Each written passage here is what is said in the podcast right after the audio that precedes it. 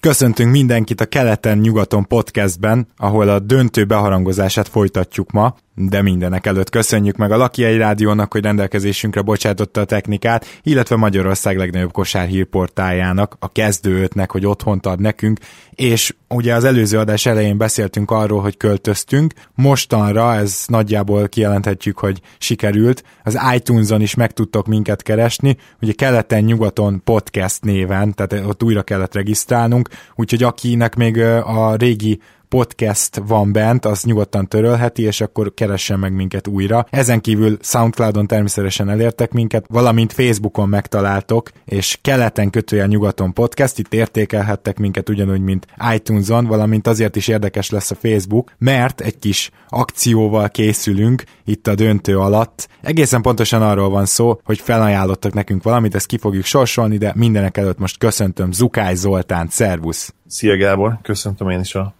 hallgatókat. És akkor mit szólsz, hogyha a legelején menjünk ebbe bele egy picit, hogy mi az, amit megkaphatnak a hallgatók, és hogyan? Áldásodat adod? Mindenképp, mielőtt még belemegyünk ebbe, először is uh, szeretném jelezni, bár te már félig meddig ugye kitértél erre, hanem is mondtad ki szó szerint, hogy most már látszódunk ugye iTunes-on, szerencsére nem kellett két hetet várni, hogy elfogadják a podcastet, illetve az RSS feed az fontos, hogyha valamilyen vagy androidos vagy iOS-os applikációtok van, és esetleg még mindig a régi podcast látszódna, és azt látjátok, hogy a 16. rész után nem frissült, ugye már volt egy 17. és egy 18. rész azóta, akkor kérlek benneteket, hogy azt a podcastot töröljétek, mert tulajdonképpen effektíve az már nem létezik, és az RSS feed hozzáadásával egyből látni fogjátok az új podcastot, az RSS feedet pedig megtaláljátok majd a kezdőtös cikkben. És akkor rákanyarodva erre a játékra, Gábornak volt egy szerintem is, ő a saját ötletét is zseniálisnak tartotta, Előfordul sajnos, igen. és egyet, egyet kellett, hogy értsek vele, úgyhogy majd ő elmondja a részleteket, de a lényeg az, hogy egy ilyen, vagy ne áruljuk még el, hogy miről van szó konkrétan? Mert de, de, de, én szerintem itt, itt az ideje, hogy feldobjuk ezt a dolgot. Rendben, akkor átadom a szót neked. Egy Miami Heat melegítőről van szó, amelyet az egyik hallgatónk ajánlott föl, hogy révén neki nem kell. Azt mondta, hogy sorsoljuk majd ki, és ennek nincs is jobb ideje, mint a döntő, úgyhogy a döntő alatt egy Miami Heat melegítőt lehet nyerni nálunk. A következő a feladat. Meg kell tippelnetek azt, hogy melyik csapat fog először 100 pont alatt maradni. Négy opciótok van. Az egyik természetesen, hogy a Cleveland, a másik, hogy a Golden State. Ezen kívül mondhatjátok azt, hogy mind a kettő, például teszem azt az első meccsen, rögtön mondjuk 92-90 lesz az eredmény, akkor ugye mindkettő 100 pont alatt maradt, és azt is mondhatjátok, hogy egyik sem, ami azt jelenti, hogy mondjuk 4-1-re nyer valamelyik csapat, és mind a két gárda folyamatosan 100 pont fölött dob. Tehát négy opciótok van, aki jót tippel, tehát akik jót tippelnek, azok között ki fogjuk sorsolni. Nem tudom még, hogy hogyan nyilvánosan, vagy közjegyző előtt, de valahogy ki fogjuk sorsolni. Szerintem úgy kellene ezt, hogy számszerűleg is várhatnánk egy tippet, és akkor elképzelhető, hogy nem is kéne sorsolni, hanem aki a legügyesebb, és megtippeli ugye nem csak az, hogy melyik csapat lesz előbb 100 pont alatt, hanem hogy vagy telibe találja, vagy, vagy a közelében van. Aha, az jó ötlet. Oké, okay, akkor ezt most hozzáadjuk a kis játékunkhoz, tehát mondjuk, hogyha azt gondoljátok, hogy a Golden State marad először 100 pont alatt, akkor beírjátok, hogy Golden State, és odaírjátok, hogy 94 és hogyha, igen, tehát hogyha lesz teli találat, akkor az természetesen viszi, hogyha több teli találat lesz, akkor mégiscsak sorsolunk, ha nem lesz teli találat, akkor megnézzük, hogy ki volt legközelebb. Ez lesz így a tuti. Így van, és ha beszállhatok én is egy tippelni, lehet, hogy egyébként arra tippelnék, hogy nem, nem lesz most olyan mérkőzés, ahol bármelyik csapat 100 pont alatt marad, bár ez elég merész egyébként. Azért majdnem mindig, sőt szerintem, szerintem eddig minden döntőben volt olyan, hogy egy csapat 100 pont alatt tudott pontokat dobni, és a 2016-os és 2015-ös döntő fényében is szerintem kijelenthetjük, hogy ez egy merész tipp lenne. Én lehet, hogy meghúznám, de ugye én nem játszhatok. Még annyit mondjuk el, hogy azt hiszem, hogy ez egy melegítő fölső csak, ugye? Tehát nem egy teljes igen, így van, így van, csak egy melegítő felső, bocsánat, mert valóban azt mondtam, hogy melegítő, tehát nem szett, hanem felső, igen. Igen, és még egy érdekesség, bár megkérte az illető, hogy a nevét nem mondjuk be, úgyhogy nem is fogjuk bemondani, természetesen ezt tiszteletben tartjuk, de annyit talán elmondhatunk, hogy egy fanatikus Celtics fanról van szó, és egyébként egy teljesen vadonatúj melegítő, amit ő Amerikából kapott, melegítő felső, de hát mivel ő egy fanatikus Celtics fan, így, így nem hordhatja, úgyhogy ezért felajánlotta nekünk. Ezúton is köszönjük neki még egyszer, és akkor, hogyha folytatjuk a döntő beharangozását, akkor tökéletes témafelvetés volt alapból az, hogy, hogy lehet, hogy megtippelnéd, hogy egyik csapat sem maradt száz alatt. Biztos, hogy lesz majd egy olyan podcastünk, ahol így a kosárlabda evolúciójával kicsit foglalkozunk, igazából ezt már hetek óta tervezgetjük, és az is biztos, hogy ez a döntő, ez például egy kirakat köve lehet ennek a bizonyos evolúciónak, mert hogy gyakorlatilag két olyan szinten támadó csapat találkozik majd az NBA Finals-ben, amelyre nem biztos, hogy sok példa volt az eddigiek során. És éppen ezért annyi biztos, hogy ha valamelyik csapat például egy gyengébb dobóformát fog ki, azt nem fogja kibírni akárhogy is védekezik. Én azt gondolom, hogy még a Golden State sem, hogyha mondjuk gyengébb dobóformát fognak ki, nem fognak tudni úgy védekezni a Clevelanden, hogy ezt elbírják. És éppen ezért lehetséges az, hogy nem biztos, hogy itt csupa izgalmas 120-118-ra végződő meccs lesz, hanem könnyen lehetnek ugyanúgy kiütések, mint ahogy a tavalyi döntőbe is láthattuk. Ezzel mennyire értesz egyet?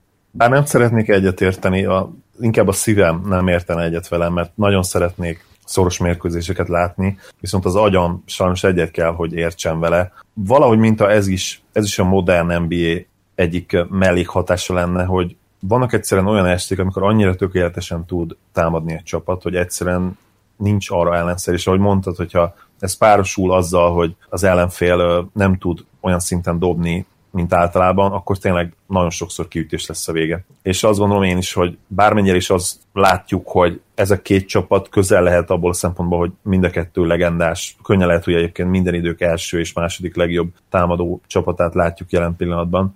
És ennek ellenére is sajnos azt tűnik valószínűbbnek, vagy lehet, hogy mondjuk egyébként pont ezért, hogy lesznek bizony olyan meccsek, ahol sajnos egy kőkemény blowoutot látunk, és akár 20 vagy 30 pontos különbségek is benne vannak, uh, ahogy az előző döntőben is, ugye, ahol a második és harmadik meccs is, azt hiszem a második meccset nyert olyan 27-8 ponttal a Warriors, és aztán jött egy hatalmas visszavágás, és 30 ponttal nyerte a harmadik meccset a Cavaliers. És ez talán még azt tartozik hozzá, hogy alapból azért az első felvezetőnkből is kiviláglott, hogy mind a ketten a Golden State-et tartjuk alapvetően esélyesebbnek.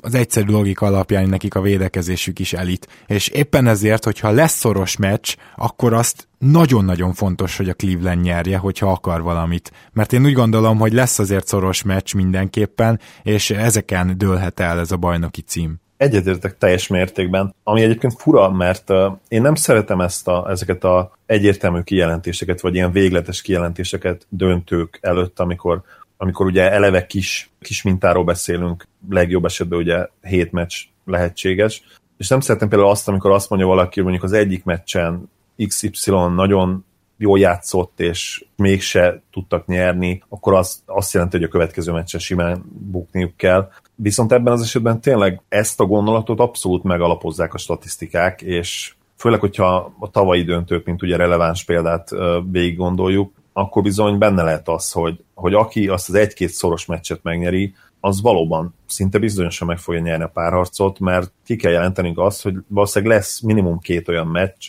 amikor a vesztes csapatnak egyszer nem lesz esélye, és valószínűleg ez egyszer a Warriors, egyszer pedig a Cavaliers lesz, tehát én, én abszolút nem lepődnék meg, hogyha bármennyire is legyen jó az a Warriors, ne lenne egy olyan meccsük, ahol tényleg betliznek, mert bár dominálják statisztikailag ezt a playoffot, azért láthattuk például azt a Spurs első háromnegyedében, hogy még mindig talán bennük van az, hogy, hogy lefagyhatnak időnként. Nagyon érdekes, amikor a Warriors megfagy, például nem is tudom, tavaly verte őket meg a Lakers ilyen nagyon furcsán, uh, idén a Portland, most alapszakasz példákat hozok, nem feltétlenül releváns, csak hogy amikor ők így megfagynak, akkor azt onnan tudod, hogy elkezdi Curry elszórni a labdákat, ami ugye alapvetően nem jellemző rá, de az egész csapat is sok labdaeladás, és így kijönnek a ritmusból, és nem mennek be a, az üres triplák sem gyakorlatilag. Nagyon fontos lesz a Clevelandnek, hogy egy-egy ilyen meccse legyen a Warriorsnak, mert hogyha mert hogyha végig ilyen robot szinten teljesítenek, és ugye beszéltük korábban a jazz párharcot, hogy a jazz gyakorlatilag lelassította őket, és még így is nyertek, akkor bajban lehet a Cleveland. De beszéltünk ugye a Warriorsnak az elit védekezéséről, most akkor nézzük meg egy kicsit a meccsapokat, hogy, hogy mivel kell szembenézniük, mert ez a Clevelandi támadógépezet is egészen lenyűgöző. Talán kezdjük onnan, hogy tehát akkor mi, mi történik majd a döntőben, hogyha a Cleveland támad. Mert uh, ugye a Warriorsnál évek óta egy nagy kérdés, illetve egy megválaszolt kérdés, ami most kicsit átalakulhat, hogy ki és hogy fogja LeBron James-t. Még egyelőre szerintem induljunk innen, aztán majd kitérünk Kyrie-ra. James ugye támadásban, ebben az idei playoffban valószínűleg a valaha volt legjobbját hozza, de már azzal is kacérkodtunk, hogy a valaha volt legjobb teljesítményt hozza NBA szinten, úgyhogy nem könnyű őt most megállítani, és ennek ugye az első számú kulcsa az, hogy megy neki kívülről a dobás. Most kérdés az, hogy a Warriors például kezdetnek, amikor Iguldala még nincs fenn a pályán, az az Iguldala, aki egyébként ugye sérült, és ez nagyon nagy probléma lehet, mert nem biztos, hogy tudja hozni az előző két döntős teljesítményét Jameson, de amíg nincs fenn ő a pályán, addig szerinted Durant kezd Jameson? Te hogy védekeznél a Warriors helyében, és mit látsz valószínűnek? Ha végignézzük a Warriors keretét, és azt abba is belegondolunk, hogy mi, mi történt ugye az elmúlt egy évben, és hogy mennyi mennyire sokat fejlődtek a tavalyi szezonhoz képest védekezésben, ami, amit fura lehet kimondani, hiszen már a tavalyi szezon egyes részében is egyébként elit védekezést nyújtottak, illetve előtte egészen konzisztensen ott voltak tulajdonképpen a top 3-ban, szerintem talán már az elmúlt 4-5 évben. Mint hogyha úgy emlékeznek, hogy ők már Jackson alatt is nagyon-nagyon jó védőcsapattá váltak. Vele a probléma az volt még, ugye, hogy Jackson tulajdonképpen nem igazán, Jackson nem igazán érdekelt a támadás, és Kör ott hozott nagyon-nagyon sokat és ott tette elitté a Warriors-t, és ezzel igazából le is írta kicsit Jackson, mert ő ebből a Warriors keretből nem igazán tudott kihozni, nem hogy sok minden, de talán még 70%-ot sem támadásban. Hogyha belekalkuláljuk azt, hogy most már van egy Kevin Durant, aki idén teljesen egyértelműen a legjobb védekező szezonját futja, Green talán még tovább egy picit előre lépett védekezésben, amiről nem gondoltuk volna valószínűleg, hogy lehetséges még ő egyébként szerintem a prototípusa annak a védőtípusnak, aki eredményes lehet LeBron ellen, egészen jó atléta, körülbelül egymagasak, nagyon hosszú ezek. Erős, ugye, ez nagyon fontos. Borzasztó erős, és nem csak úgy erős, ugye, ahogy sok NBA játékos erős, hogy fent erős, nagy vállajok vannak, és mondjuk a törzs ízva nem feltétlenül annyira erős. Green tényleg olyan típus, aki bivaj erős, de úgy bivaj erős, hogy hogy nem csak Skanderben jó, igaz? Igen, a lába is, igen. És, és egyébként rendkívül hajlékony, amit láthatunk mindig ezeknél a gyönyörűen kivitelezett rúgásainál is, hogy szerintem gyakorlatilag saját magát is fejbe tudná rúgni.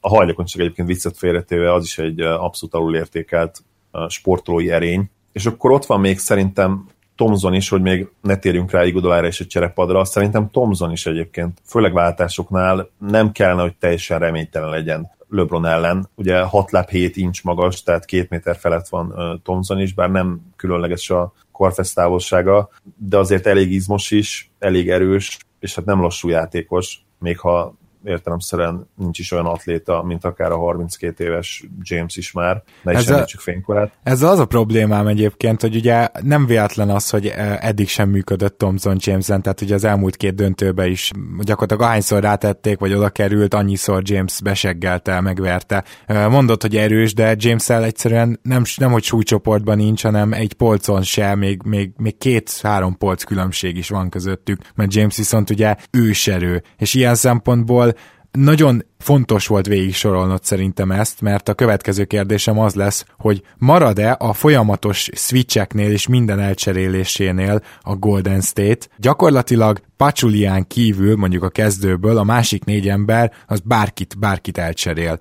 akit csak tud. És hogy marad-e szerinted ennél a Golden State, akkor is, hogyha mondjuk James uh, pick and és egy az egyekkel kezd a, a Cleveland.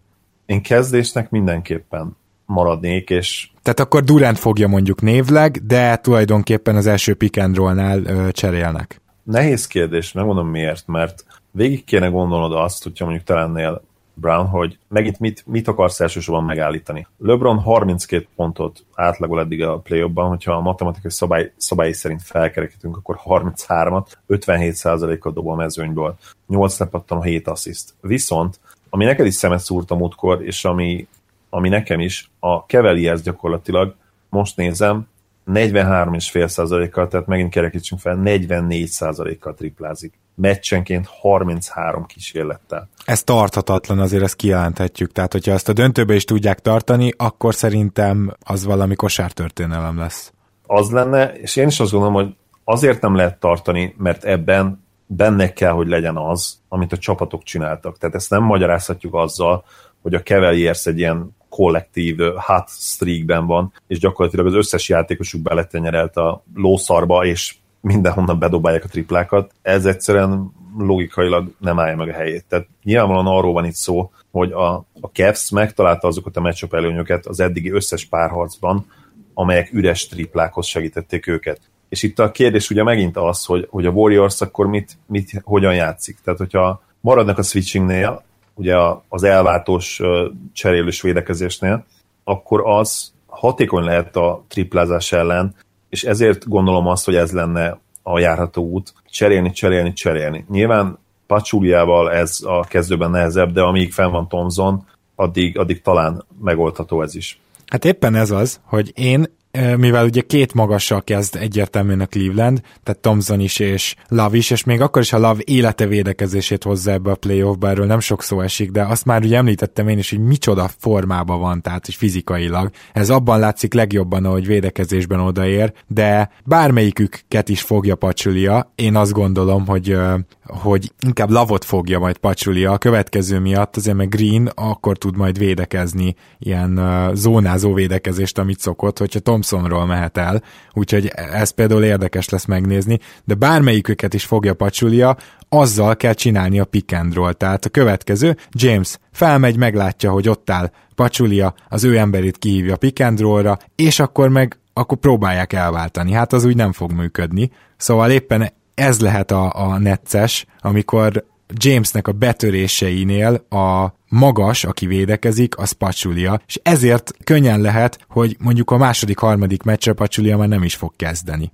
Igen, illetve én azt is el tudom képzelni, hogy ilyen cím, címleges kezdő lesz Pacsulia, és benne lesz egy ilyen 5-6 percet az első negyedben, aztán elképzelhető, hogy egyből jön be helyette, hát talán Meggi, vagy Iguodala, igen. Tehát ez a két lehetőség van, de hát megint is az a probléma, ugye, hogyha ő egy switching után szembe kerül James-el, akkor esélye nincs, hogy hiába atletikus, és hiába relatíve gyors, de ő, ő neki a laterális mozgása, tehát az nincs meg, tehát ő periméter embereket nem tud jól fogni, mert hiába tud egyenesen gyorsan futni, hogyha kicsit oldalra kimozdítják, akkor maximum leül a parkettára.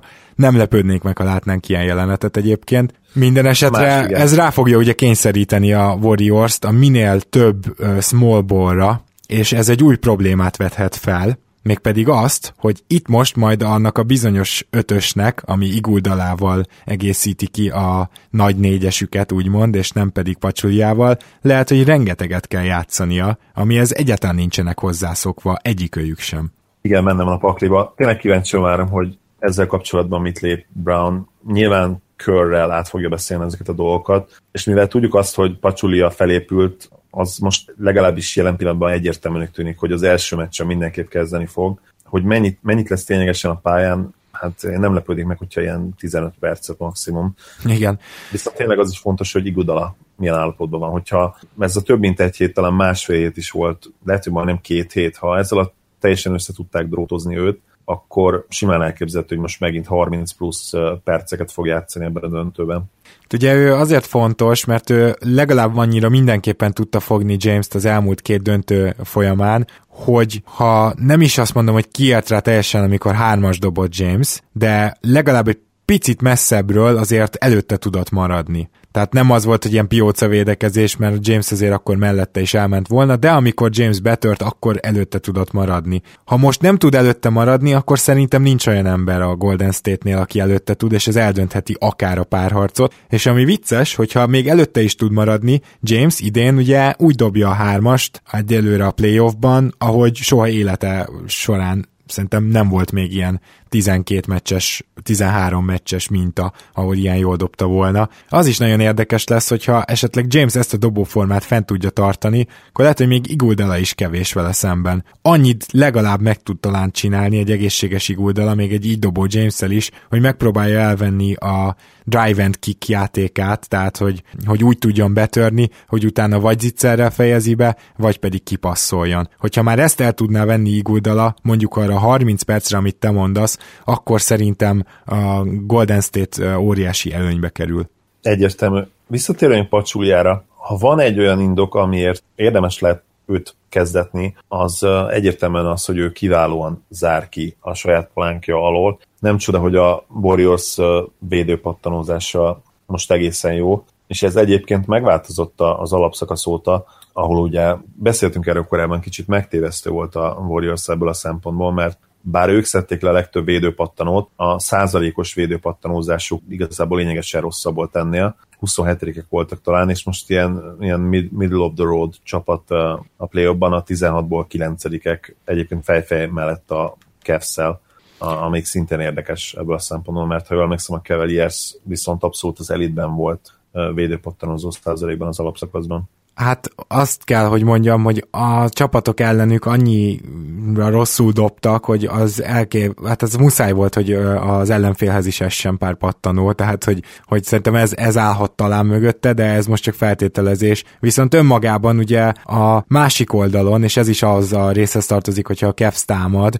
akkor a másik oldalon a, a támadó pattanózás az egy kulcskérdés lehet. És amit én feltennék kérdésként Lúnak, az az, hogy le lesz-e olyan meccs, vagy rögtön az elején rámennek-e rámernek-e menni a támadó pattanókra. Ugye, akinek ez sikerült, csak hogy mondjak egy példát, az az első két meccses Chicago Bulls volt, amelyik ráment a pattanókra, a támadó pattanókra Bostonban, és gyakorlatilag ezzel hozták el azt a két meccset, elképesztő fölényben voltak. És ezt a fölényt, hogy kialakítsd, ugye esetleg lavval is, illetve Thompsonnal mindenképpen, hát ő amúgy is nagyon jó, sőt a liga egyik legjobb támadó pattanózója, és talán még időnként egy-egy kicsivel is be kell menni a labda felé, hogyha lejön, hogy lesz -e. Csak hogy ugye a Golden State a liga élcsapatai közé tartozik, amikor rohanni kell, és ellenük már ezt kockáztatod, hogyha mégsem sikerül, akkor, akkor valószínűleg nem fogsz visszaérni. Alapból, hogyha ezt megcsinálod, csak úgy lehet, hogy ketté szakad teljesen a csapat, tehát az, miután eldobták a labdát, ketten-hárman így visszarepülnek teljesen, és akkor az a két ember, aki bement a pattanóért, az vagy megszerzi, vagy nem. Nem tudom, te megkockáztatnád ezt a Cleveland helyében, hogy megpróbált kihasználni ezt a fölényedet? Semmiképpen nem. Mondjuk én egy kicsit elfogult vagyok ebből a szempontból, mert a, a 2011-es Mavericks az egyik olyan csapat volt, amelyik teljesen feladta a támadó pattanózást, és utána olvastam erről több cikket is, és vannak erről egyébként kimutatások is. Állítólag a támadó pattanózásnak nem sok köze van ahhoz, hogy hogy te győztes csapat vagy vagy sem az NBA-ben. Hát Ez nagyon hosszú távon azért ezt tegyük hozzá, tehát a, a Chicago például továbbra is ott áll, szerintem ott pont a támadó pattanásnak volt legnagyobb köze ahhoz, hogy kettőn újra mentek. Így van, de mondjuk én erre elővenném a kicsi, mint a ütőkártyát, ami, ami mindig, amit mindig elő lehet húzni. É, erről beszélünk, de ez most nem neked ütőkártya, hanem nekem, ugyanis, hogyha egy döntőbe, ha csak hét meccsen, abból kettő-hármat tud így dominálni a Cavs, azzal eldőlhet a döntő. Rudének is mintát így ne, nem, nem feltétlenül így értem, hanem úgy, hogy nem feltétlenül biztos az, hogy ez egy ö, statisztikai tény. Tehát azért, mert egy meccsen jól támadó pattanoznak és tudnak nyerni, ö, ott még ugye nem feltétlenül azt jelenti, nem mondhatjuk ki azt, hogy ők a támadó pattanozás miért nyertek. Nyilván most nem akarok statisztikába belemenni, az egyértelmű, hogy kockázatos, amiről beszéltünk, és én ö, nem húznám meg ezt Lú helyében. Ha, ha én a Cavs edzője lennék, akkor egyértelműen arra próbálnék koncentrálni, hogy fenntartsam azt a szimbiózist, ami elősegítette azt, és lehetővé tette azt, hogy LeBron, Love és Irving egyszerre játszanak jól, egyszerre dobjanak jól. Ha ezt, ezt képesek megteremteni megint, vagy fenntartani, akkor szerintem elég jó esélyük lehetnek. Viszont meg is fordítanám, hogyha ez nem jön össze, és akkor szerintem rá is térhetünk lassan a többi meccsapra is, ha ezt nem tudják újra megteremteni, akkor nagyon-nagyon nehéz lesz nekik ez a, ez a döntő. Igen, tehát ilyen szempontból nagyon érdekes Irving, én őt szeretném még mindenképpen kiemelni, mert az lesz még a kulcs. Amikor neki jó meccse van, akkor kicsit úgy érzi az ember, hogy nem tudom te hogy vagy vele, hogy igazából teljesen mindegy, hogy kit raksz rá. Tehát valahogy mindenkit átver, mindenkit átdob, de pont ezért ebben a rájátszásban is még lehetősen kevésszer volt jó meccse, mert ugye az ilyen, ez tényleg ez a ballhog, amivel ő többször is meg volt vádolva az elmúlt időben, az továbbra is mondhatjuk, hogy, hogy igazából egyegyezésekből éri el azokat a 30 pontjait, és sokszor egyegyezésekből éri el azokat a 5 per 20-as mutatóit is. Szóval ilyen szempontból nagyon fontos lesz, hogy ő neki milyen meccsei lesznek, és én az egyik legfontosabbnak tartom azt is, hogy amint meglátja maga előtt körrit, akkor rögtön egy-egyben irány a palánk, és meg, meg kell próbálni körrin be, beütetni a faltokat. Egyetértek, ugye nézegettük a cikkeket, hogy hogyan látják a meccsapot előre, a USA Today például nekünk egy Curry Irving meccsapot hozott, ami nyilván abból a szempontból igaz lehet, hogy az ő teljesítményüket egymás, egymáshoz viszonyítani, az fontos lehet, hogy abból ki tud kijönni győztesen, viszont van rá elég jó esély, hogy Irvingen például Thompson fog kezdeni, és curry ugye JR-on bújtatják, ha jól emlékszem, tavaly is így volt, nem tudom, hogy meg tudod ezt erősíteni. Igen, tehát legfőképp általában egyébként a, meg az idei alapszakasz két meccsen is, tehát az első pillanatokban még ugye ö, hagyományos matchup szerint megy, aztán amint akár Curry, akár ö, Irving beindul, rögtön megy a váltás abba a pillanatba. Így van, és ez ebből a szempontból működtet is egyébként, mert Clay Thompson, főleg az idei alapszakasz vége felé ahol egyébként fura módon, egy kicsit ironikus módon támadásban kezdte elveszíteni a formáját. Egészen jó teljesítményeket rakott le pályára a periméter védekezésben, és ott kör, akkor még ugye kör volt a kispadon, nagyon simán rárakta őt irányítókra is, és volt nem egy, de nem is, nem is három nagyon jó meccsapja akkoriban, és ha jól emlékszem, egészen elit irányítók ellen is nagyon hatékonyan tudott dolgozni. Szóval ez mindenképp benne van a pakliban. És én azt hozzátenném egyébként, hogy szerintem Curry kicsit alul értékelt védő. Tehát őt nem utálják azért az advanced statisztikák védekezésben, és bár nyilván, ahogy mondtad is, amikor Irving beindul ellen nagyon nehéz, de szerintem Curry azért nem, nem annyira rossz védő. És akkor mit gondolsz arról, hogy Green kit foghat? Tehát ugye én említettem ezt korábban, hogy elképzelhető, hogy Green nem lavot fogja, mert lavról nem, nem, nem tudsz lejönni, tehát hogyha Green lavot fogna, akkor én a Cleveland helyében mindenképpen James és, uh, James és Irving egy-egyeket, vagy James és Irving nem lavott tartalmazó pick and roll-okat próbálnék hívni, hiszen akkor, hogyha Green lejön lavról, és Love kínál a sarokban, ki lehet neki passzolni, és megy az üres tripla. És nem tudom, hogy ezt, ezt kihasználná a Cleveland, szerintem egy James csapat ezt kihasználná, tehát James körülbelül a második játéknál már ezt hívná. Pontosan ezért nem vagyok benne biztos, hogy érdemese lavot fognia Greennek. El tudom képzelni azt, hogy Tristan thompson fogja már a legelejétől. Te mit gondolsz, melyik stratégiát választanád? Abban a szempontból működhetne ez a Warriors szemszögéből, hogy lenne tényleg egy olyan atletikus, jól pattanózó játékos, mint Green, aki a harcosságával tulajdonképpen meccselni tudná thompson viszont megint ott vagyunk ugye, hogy akkor bajos, mert akkor ugye ez azt jelenti, hogy Pacsulia ugye lávot fogja, hát ami nem tudom, hogy mennyire jó ötlet, láb azért elég fürge, és bár Pacsulia a festékemről jól tudná fogni őt, hogy milyen hatékonyságot tudnak kiérni a tripláira, hát abban nem vagyok biztos. És mi van akkor, hogyha Pacsulia már nem is kezd, és mondjuk Iguldala kezd, akkor viszont ugye Iguldala van Jameson, tehát Kevin Durantnek kellene fognia, vagy Lavot, vagy thompson és akkor viszont teljesen egyértelmű, hogy Lavot fogja. Az már egy jobb meccsap lehet, nem? Én meg vagyok róla győződve, hogy Kevin Durantet nem szeretné maga elé Lav, ugyanis elképesztően hosszú kezei vannak, és na ő már gyors és atletikus is. Talán-talán a pozíciójáték az egyetlen, amit elővehetnek, de az még nem vagyok róla meggyőződve, elég, elég hatékony lenne. Én sem, mert csak azért sem, mert Láv azért nem az a brusztós játékos, és neki bizony azért beljebb kell, tehát a triplája nagyon-nagyon jó, és most éppen konzisztens ebben a play viszont a középtávolia annyira nem erős neki, főleg amikor ilyen félövé tempókat kell dobálnia emberről, és abban nem ő biztos, hogy ő konzisztensen, eredményesen mindig be tudja majd tolni Durantot annyira, hogy, hogy elég közel legyen a gyűrűhöz ahhoz, hogy, hogy onnan megoldja ezeket a közelebbi félövéket. E, ebben a szenárióban szerintem mindenképp a Warriorsnak áll az zászló. Tényleg itt a kérdés az, hogy Igudala elég egészséges-e, illetve ha őt berakod a kezdőbe, akkor a, a padjuk azért egyértelműen gyengül. Meg kell nézni szerintem, hogy Pacsulia mire képes, Thompson ellen a klasszikus meccsabban, és hogyha problémáid vannak, és, és hamar vannak problémáid, akkor, akkor viszont nagyon gyorsan meg kell lépni ezt a, ezt a döntést, és nem, nem szabad arra várni, hogy akkor hát ha a második fél időbe fordítunk, vagy még a második meccsre is kijövünk esetleg egy elveszített első meccs után, ott azonnal reagálni kell majd, és meg, meghúzni ezt a döntést. Igen, ráadásul ugye, amint mondtam is, arra számítok, hogy ez a bizonyos ötös a Golden State-nek,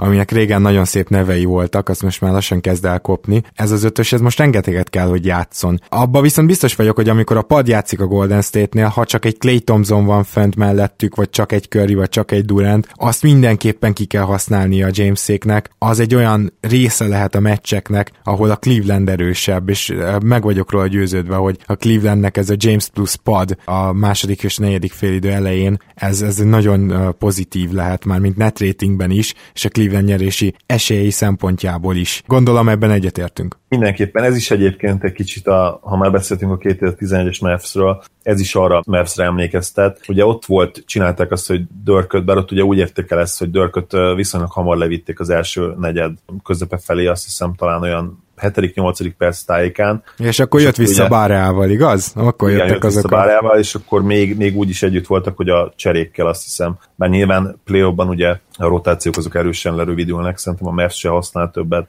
maximum négy cserejátékosnál. Warriors cserepadját megnézzük most, akkor szerintem azért ott van annyi pozitívum, hogy ők megtaláltak egy uh, McCout. Szerintem ő, ő nagyon jó kis játékos, és egyébként meglepő számomra az, hogy ő hat láb, hat uh, nincs magas, ő elég jó bedobja a triplát is, és emellett jó védő is, úgyhogy szerintem ő meglepetést tud okozni ebben a döntőben, hogyha, hogyha megkapja a lehetőséget persze, amire nyilván nincsen garancia. Na hát akkor fordítsuk meg egy kicsit. Milyen problémái lesznek az amúgy nem annyira acélos Clevelandi védekezésnek, és miért gondoljuk azt, hogy a Warriors azért alapvetően az esélyese a párharcnak? Mert hogy beszéltünk arról, hogy Love szerepe mi lehet a támadásban, muszáj, hogy szerepe legyen, ugyanis védekezésben olyan rossz matchup, hogy akár le is kergethetik a pályáról, főleg, hogyha a Warriors minél hamarabb small ballra vált. Az biztos, hogy a Curry Durant pick and roll-t azt elvileg Brown szeretné majd egy kicsit többet elővenni, de egyelőre ez nem teljesít olyan jól ez a játékegység, tehát uh, még, még kellene egy jó idő, mire ez a két ember így összeszokik egy pick and roll-ban, pedig, pedig belegondolni is brutális, hogy ők ketten, hogyha igazán összecsiszolódnak, mit tudnak megtenni, de akkor kezdjük talán ott, hogy James Kidd fog. Ahhoz, hogy erre válaszoljunk, tényleg érdemes visszamenni a tavalyi döntőhöz, amikor ugye az történt, hogy az első két meccsen James bizony uh, bújtatták tulajdonképpen Harrison Banson. Akinek egyébként egy rendkívül rossz szériája volt, tehát abszolút dobókeze sehol nem volt. Kimondhatatlanul pocsék szériája volt, gyakorlatilag ha, ha egyetlen főbűnöst kéne keresnünk, akkor szerintem ő lenne az. Annyira üres triplákat hagyott ki a, az ötödik, hatodik, hetedik meccsen is, szerintem az ötödik meccstől kezdődően is, hogy arra nincsenek szavak. És a Cavs, fogunk erről beszélni, mert ez tényleg egy nagyon érdekes, talán a legfontosabb matchup specifikus dolog lehet ebben a döntőben. Szóval James rajta volt, illetve hogyha nem rajta éppen, akkor, akkor ugye elbújtatták egy másik olyan Warriorson, aki, Warrior játékoson, akitől ugye nem várattunk túl sokat, és ez egyébként abszolút a Warriorsnak kedvezett. Tehát nyilván ezt azért csinálták az elején még a Cavs-nél, hogy, hogy LeBron pihenni tudjon, és a abszolút dominálni tudjon a támadó játékban. Amint egyébként ezt meg, megfordították, és James rárakták Greenre, egy nagyon érdekes dolog történt, egyébként ez a harmadik meccstől kezdődően csinálták, a, amit, ha jól 30 ponttal meg tudott nyerni a Cavs, és ott valószínűleg rájöttek arra, hogy, hogy James védekezése tényleg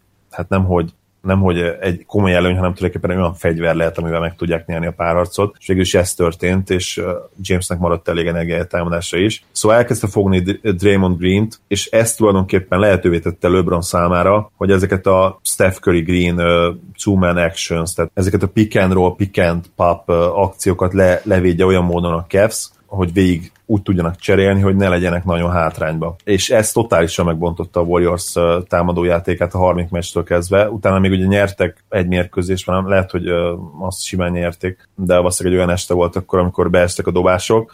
Viszont egyértelműen ez volt az a döntés, ami megváltoztatta az egész párasznak a komplexitását. És hogy miért változtatta meg? Ehhez vissza kell mennünk a Death, death line-upra, tehát a Warriors halál, halál line-up jára, amit tavaly ugye úgy nézett ki, hogy Steph Curry, Clay Thompson, André Iguodala, az említett Harrison Barnes, és centerbe ugye Draymond Green. Az alapszakaszban ezzel a line tavaly 172 percet játszottak, a tavalyi alapszakaszban is 166 pontot vertek rá az ellenfeleikre, ami miatt tulajdonképpen megkapták ezt a, ezt a jelzőt. Viszont a playoffban mi történt? Mínusz 5,3 pontot tudtak elérni ezzel a line összesen 125 perc alatt mi változott. Nyilván egyrészt az ellenfelek átlagos erőssége ugrásszerűen megnőtt, ahogy ugye a play általában szokott. A másik dolog viszont a specifikus meccsapok.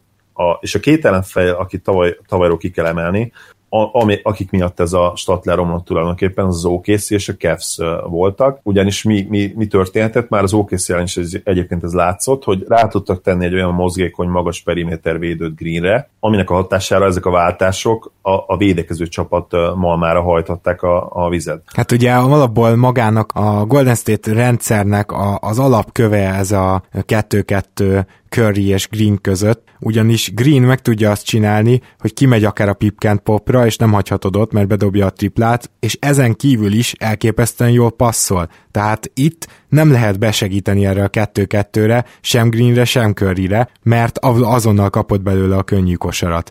És ez volt az, amire ugye nem nagyon volt válasz, illetve volt, amit mondasz, hogy egy ilyen mozgékony jó védőt rátett az OKC is, ugye többször Durant uh, fogta egyébként akkor Green-t, illetve, illetve ugye James-t emeltük ki, hogy rárakta Green-le a Cleveland. Éppen ez a nagy kérdés, hogy idén is megpróbálják-e ezt, mert akkor felmerül a kérdés, hogy ki a fene fogja Kevin Durantet.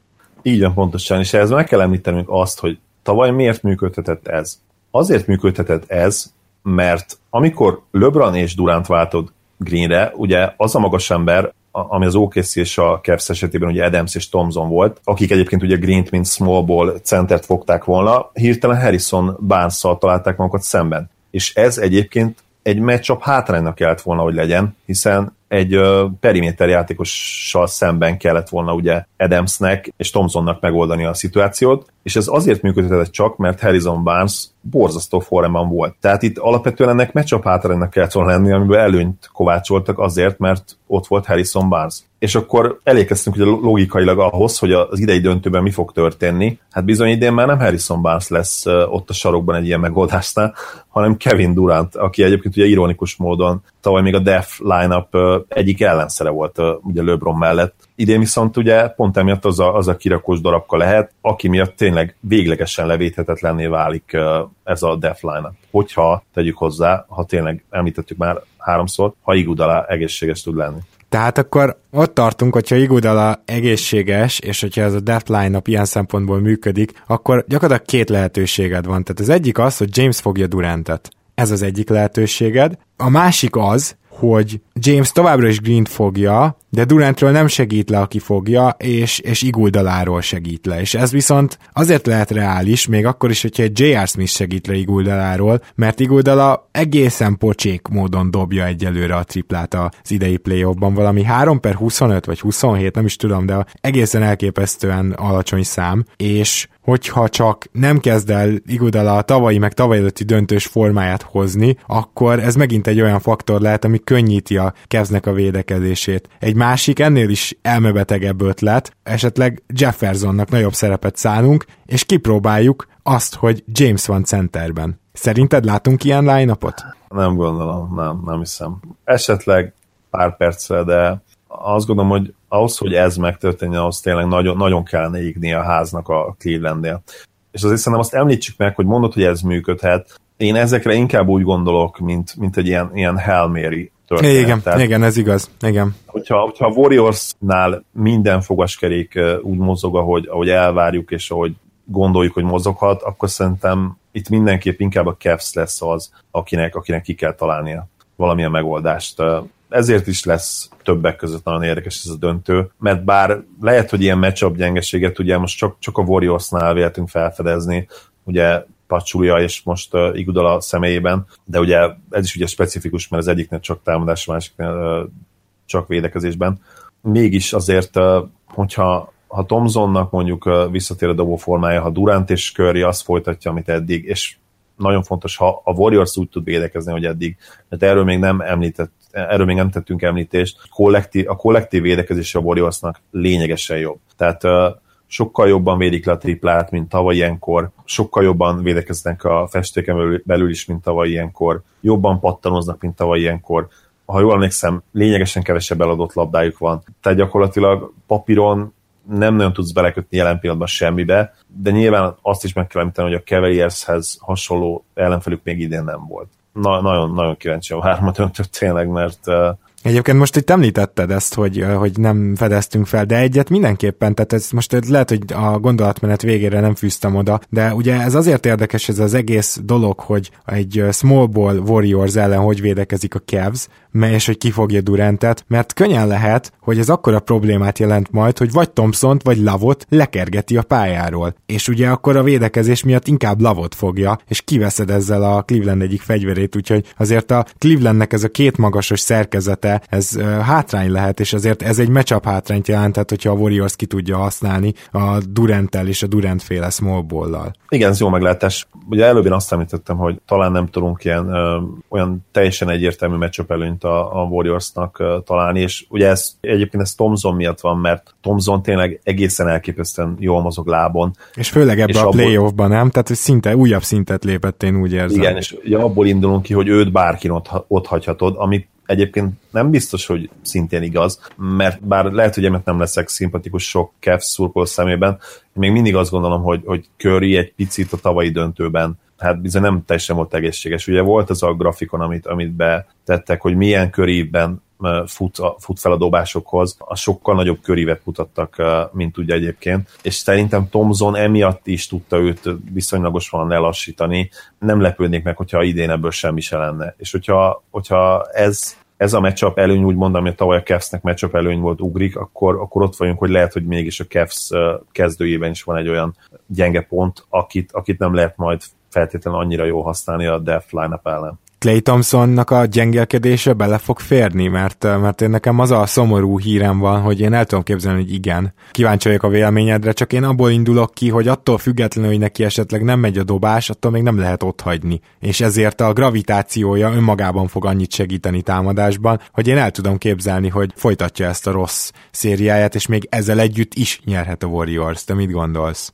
Nem, nem hogy egyetértek vele, hanem megtoldom egyel, szerintem simán beleférhet. Megmondom miért, bár önmagához képest pontátlagba teljes mértékben lecsúszott, a triplázása annyira nem borzasztó még, tehát 36-37% a dobált a triplát, ami nyilván rosszabb, mint az ő 41-42%-a, viszont nem is jutott rá annyi dobást, tehát hiába mondjuk azt néznéd, hogy 21-22 pontot átlagol a play egyébként, most 13 pontnál tart, hoppá, kiesett 8 pont, de hát nem esett ki 8 pont, mert ha megnézed a Warriors statisztikáit, akkor az, az a 8 pont az átment Curryhez és Duranthoz, és ők meg helyette 30 pontot átlagoltak a konferencia döntőben, 73%-os TS-sel. És ha megnézed a Warriors támadó játékát, hogy gyakorlatilag 118,3 pontot átlagolnak a play ami messze a legtöbb, és 50% felett dobnak a mezőnyből, és 39% a triplából. Ami lehetne 40% is nyilván, lehetne olyan jó, mint a KFC, de hát mégis nem mondhatod azt, hogy döcög a gépezet, mert hát nem, nem. nem döcög, hanem szágul.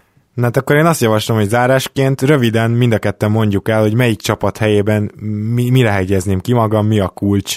Tehát úgy gondolom, hogy például én most a Kevzel azt, azt kezdeném, hogy támadni a gyűrűt, főleg Pacsuliát, tehát amikor csak bent van, és a pick and roll-okat is vele hívni, és megpróbálni minél több faltot összeszedni Curryn és természetesen Duranten. Tehát, hogy, hogy gyakorlatilag az elején én lassítanám, ezt a ilyen falgyűjtögetős módszert megpróbálnám, és abban a pillanatban ugye előnybe vagyok, hogyha bármelyikük beüti a két faltot, és védekezésben ugyanezt tenném olyan szempontból, hogy bizony, ha csak nem LeBron Jamesnek hívnak, akkor, akkor keményen odaütnék, lehetőleg, hogyha eljutott, kiütött a labda a Curry vagy Durant kezéből. Mert bárki más megy be, az nem lesz 90% fölötti büntetődobó. Ezen kívül szerintem fontos az, hogy a Warriors-t kizökkensd, és azzal mindenképpen ki ha nem hármasokat dobálnak, hanem egy lassú meccsen büntetőket. Hogy nekem ez lenne a Cleveland részéről, amire kihegyezném magam, illetve, hogy védekezésben megpróbálnék nem teljesen elcsúszni, eh, hogyha mégis eh, triplára kerül a sor, de hát ez az, ami a legnehezebb ugye a Warriors ellen, úgyhogy ez lehet, hogy kicsit utopisztikus.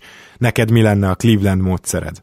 Én a Cleveland helyében egy játékossal támadnám a az ellenfél gyűrűjét a pattanozásnál. Tehát Thomson maradna ott támadó pattanozni, és mindenkinek vissza kéne zárni azonnal. Tehát ebben követném a 2011-es Mavs taktikáját. Amit még megpróbálnék, az, az lenne, hogy uh, J.R. Smithnek egy picit nagyobb feladatokat adni, nagyon-nagyon jól triplázik e, e, eddigi play Próbálnék olyan szituációkat kialakítani, ahol, ahol ő, ő üres triplát dobhat, illetve valahogy megpróbálni fenntartani azt, ami szerintem nagyon nehéz lesz, tényleg ezt a, ezt a szinergit, ahogy mondják, ugye angolba. Magyarba talán ez, a, ez az összhang a legjobb szóra, amit megtaláltak James Love és Irving. De az a baj, hogy ez is egy kicsit ilyen e- ezoterikus dolog már átmegy, tehát nehéz ezt így megfogni, hogy tulajdonképpen hogyan mentetik át ezt a döntőre, mert én azt gondolom, hogy, hogy ez egyértelműen azért az ellenfelek erősségéből is fakadt, és, és abból a tényből, hogy a Celtics egy, már, egy már alapszakaszban sem túl jó védőcsapatból egy, egy teljesen pocsék védő alakulattá vált a, a playoffra.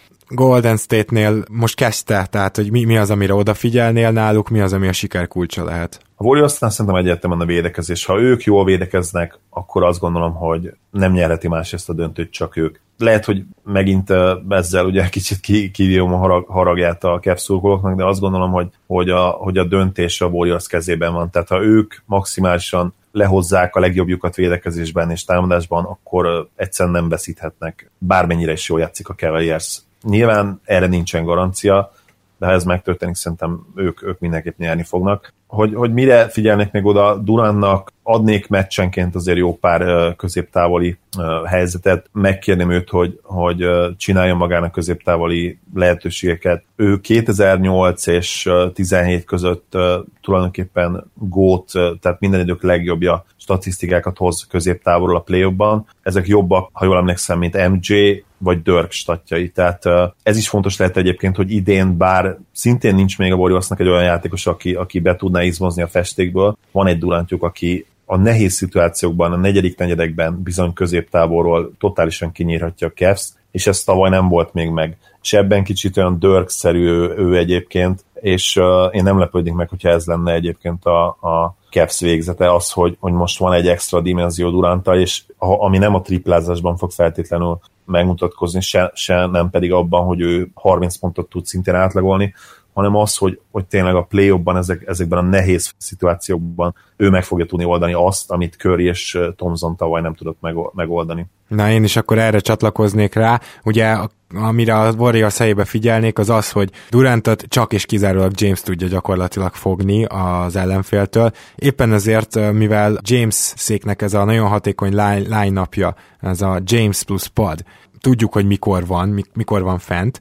én szétszedném, tehát hogy Durantet megpróbálnám az elején legalábbis minél inkább olyan időben fent hagyni, mondjuk töltse fenn az egész első negyedet, hogy minél több olyan időszak legyen, amikor akár nyugodtan egy-egybe be lehet neki adni, mert nem James van rajta. És ezt, ezeket az időket megpróbálnám növelni, esetleg egészen addig, hogy a Kevznek kell megváltoztatni a szokásos rotációját, ami meg óriási előny lenne, és sokkal jobban tetszene valószínűleg a Golden State padjának is. És a másik pedig, amit én nagyon fontosnak tartok a Golden State részéről, az az, hogy ha rosszabb is a dobóformájuk, re- meg, meg kell próbálni odaérni védekezésben a triplákra, és olyan elmebeteg ötletem is van, hogy én azért tesztelgetném legalább az első két meccsen James-t, hogy dobja el csak kintről hogy hát, ha nem megy neki mégse annyira, mert hogy ha James-en lehet úgy védekezni, hogy egy kicsit hátrébb állsz, akkor azért már van némi esélyed, hogy nem kell megtriplázni, mikor bemegy, és nem tudja majd kipasszolni. Illetve még egyszer mondom, a többieknek a tripláira oda kell érni. Nem